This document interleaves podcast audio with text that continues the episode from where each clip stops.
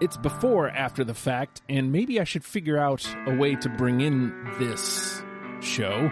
Uh, we're gonna we're gonna talk briefly, like we were, we were doing the Kendrick Lamar episode of Deprogrammed, which you can subscribe to on all po- podcast platforms. But Rudy, when we were talking about Kendrick, you brought up your sister had put you on to Kendrick uh, using the Good Kid record. So I was just wondering, like, uh, was she an influence on you like that? Um, did your sister like put you on to anything else, or or is Kendrick like the lone uh, lone time she did that? Oh, she she always puts me on to to new music. Actually, um, you know, she was really instrumental to getting me into kind of newer wave West Coast artists. Um, like this is right around like 2009, 2010. Uh, there were a lot of really underground rappers that um, you know, they were just doing their thing over on the West Coast, and, and eventually they became pretty popular. One of them was uh, this rapper by the name of Dom Kennedy, Hmm. who's who's actually I think he's on that "She Needs Me" song on "Overly Dedicated" um, on Kendrick's album. That was on my Uh, and list. he's yeah, he's just the guy who's who's just been doing his thing over the years, uh, and he blew up like around 2012, 2013, but he's really low key. So like he didn't really get the recognition that I think he deserves because he just quietly releases an album, goes on a little tour, and then just hangs back. But his music is tremendous. Um, but yeah, she, she introduced me to him and and a few of the uh, uh, kind of newer breed of rappers from from there. I think Jay Rock is one of them. Um, Schoolboy Q, they're running the same crew as Kendrick and um, and Nipsey Hussle, who I actually just passed like last year, but but he was another West Coast rapper that was just uh, phenomenal. Um, so yeah. So, do you have anybody that influential in your musical choices, John? No, for sure. Uh, I mean, in a kind of different way, but sort of similar way. Like, um, when I was growing up, I was mostly influenced musically by my cousins because I don't have siblings. Um, and I was I lived in a sort of isolated place, so you know, the cable TV wasn't a thing, radio wasn't really a thing. So I was just kind of listening to whatever whatever records they were listening to. Um, so you know, when I was like a little kid, I was listening to things like ACDC and Kiss and stuff like that. Um, and then I guess I got in middle school or so. So this would probably be like 1987 or so, um, late late elementary school, whatever.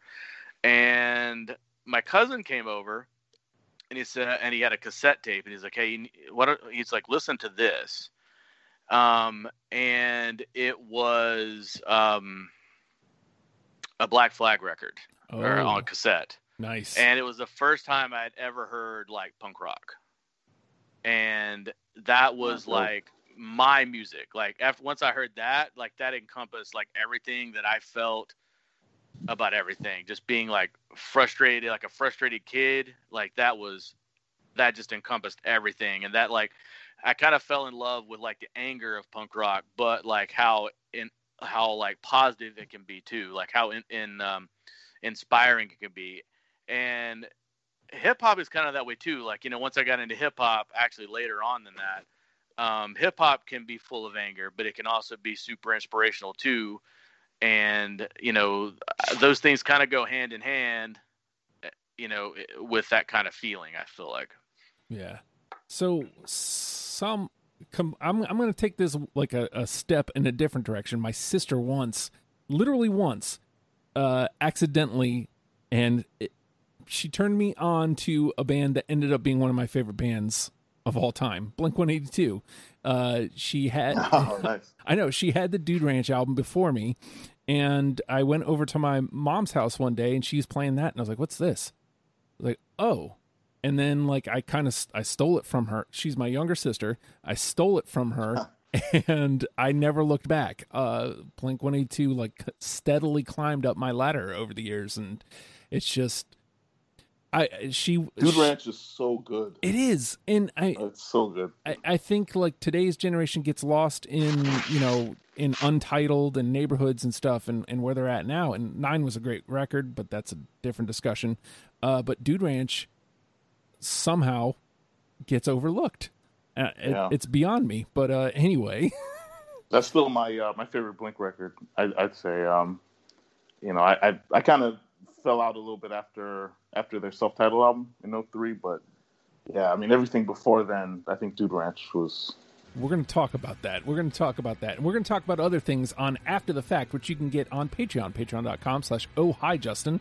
Greatly appreciate you going there and becoming a patron. $1 a month is all it takes. And you can listen to our discussion on Kendrick Lamar on all the pad- podcast platforms this Thursday. I guess I should probably give a date, but I don't have one. But uh, deprogram comes out on Thursdays. Oh, maybe I should make make a, a thing that just goes here. And uh, we'll s- talk to you soon.